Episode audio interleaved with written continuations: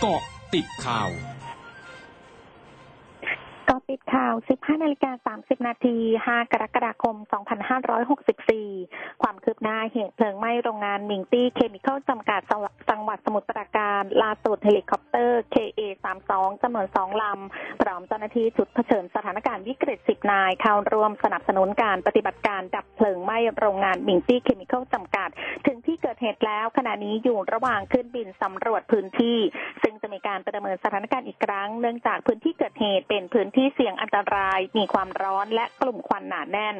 การบินทิ้งโฟมต้องบินต่ำจึงต้องคำนึงถึงความปลอดภัยเป็นหลัก นอกจากนี้ยังได้ส่งชุดเผชิญสถานการณ์วิกฤตของกรมป้องกันและบรรเทาสาธารณภัยส่วนกลางจำนวน 9 รายเข้าพื้นที่เกิดเหตุด้วย เพื่อเข้าร่วมสนับสนุนการบัญชาการและระงับเหตุทางนี้กรมป้องกันและบรรเทาสาธารณภัยได้รับความอนุเคราะห์จากบริษัทท่าอากาศยานไทยจำกัด ให้ใช้พื้นที่ของสนามบินสวนภูมิ เป็นจุดระดมทรัพยากร เพื่อสนับสนุนการระงับเหตุไฟไหม้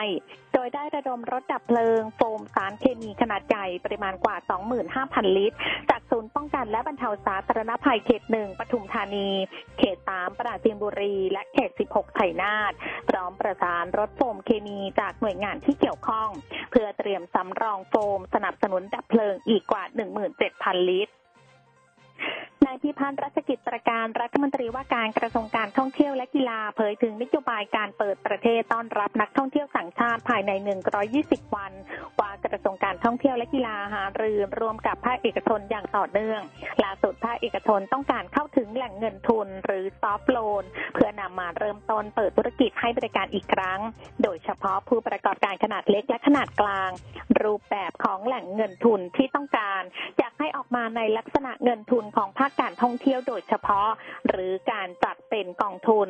จึงเตรียมขอหารือกับนายอาคมเติมพิทยาภัยศิษย์รัฐมนตรีว่าการกระทรวงการคลังภายในเดือนกรกฎาคมนี้ เพื่อขอให้พิจารณาจัดสรรสินเชื่อดอกเบี้ยต่ำวงเงิน 1 0,000 ล้านบาท จากประกอบเงินกู้ 5 แสนล้านบาทก้อนล่าสุด เพื่อนำมาช่วยเหลือธุรกิจท่องเที่ยว รายที่ต้องการหาเงินทุน ในการกลับมาเปิดให้บริการอีกครั้ง เพื่อเตรียมพร้อมรับการกลับมาเดินทางของของนักท่องเที่ยวต่างชาติ นายวิทยาศักดิ์สุพศรผู้ว่าการการท่องเที่ยวแห่งประเทศไทย หรือทอทอทอเผย หลังเปิดต้อนรับนักท่องเที่ยวต่างชาติผ่านโครงการภูเก็ตแซนด์บ็อกซ์ขณะนี้มียอดจองห้องพักเดือนกรกฎาคมจำนวน 84,614 ห้อง จากห้องพักทั้งหมดเกือบแสนห้องในจังหวัดภูเก็ต โดยมีนักท่องเที่ยวทั้งชาวไทยและชาวต่างชาติเตรียมเดินทางเข้าจังหวัดภูเก็ต 580,000 คน ในส่วนของคนภูเก็ต ขณะนี้ฉีดวัคซีนป้องกันเชื้อโควิด -19 เข็มแรกไปแล้วร้อยละ 84 และฉีดเข็ม 2 ไปแล้วร้อยละ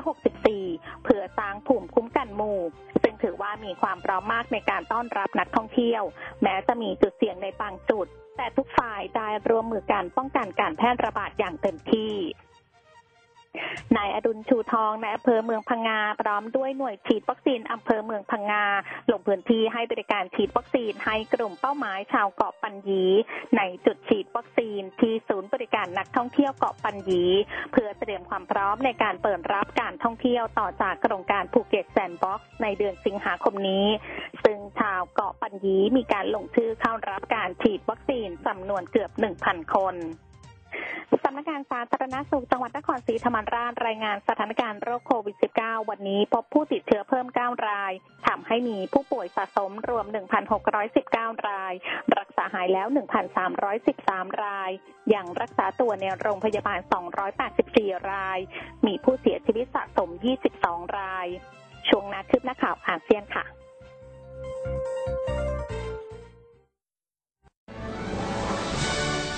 ร้อยจุดห้าคืบหน้าอาเซียน ฐมนตรีกระทรวงสาธารณสุขอินโดนีเซียเผยวันนี้จะมีการให้บริการโทรเวชกรรมฟรีสำหรับผู้ติดเชื้อไวรัสโควิด -19 ที่มีอาการไม่รุนแรงมาก เริ่มตั้งแต่วันพรุ่งนี้ เพื่อลดแรงกดดันที่มีต่อภาคสาธารณสุข โดยบริการโทรเวชกรรมดังกล่าว จะรวมถึงการปรึกษาหารือและการส่งยานอกจากนี้รัฐมนตรีกระทรวงสาธารณสุขอินโดนีเซียกล่าวว่า บริการโทรเวชกรรมจะทำให้ผู้ป่วยรับการรักษาได้ทันเวลา และไม่ต้องรอคิวที่โรงพยาบาล ขณะที่บรรดาโรงพยาบาลจะได้เน้นการดูแลรักษาผู้ติดเชื้อที่มีอาการหนัก ระดับปานกลาง ระดับรุนแรง และระดับวิกฤต